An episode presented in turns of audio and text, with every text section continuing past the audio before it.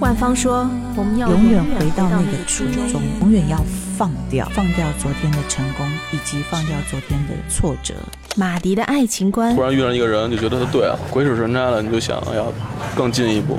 你会想一个问题，就是这个人会不会陪你走一辈子？我觉得他是。零二问认为成熟是成熟是一个很漫长的路啊，二十三岁是一个开始，可是完结是你要死掉的那天。陈绮贞的日常生活，我家附近就有一个菜市场，然后每天早上我去便利商店买咖啡啊，看报纸。好在生活再难再平淡，耳机里的歌声总能够猜透我们的各种心事。你知道吗？音乐背后的这群人，他们跟我们过着同样的日子，不同的是，他们比我们更勇敢一点。黑夜不要走有光的路。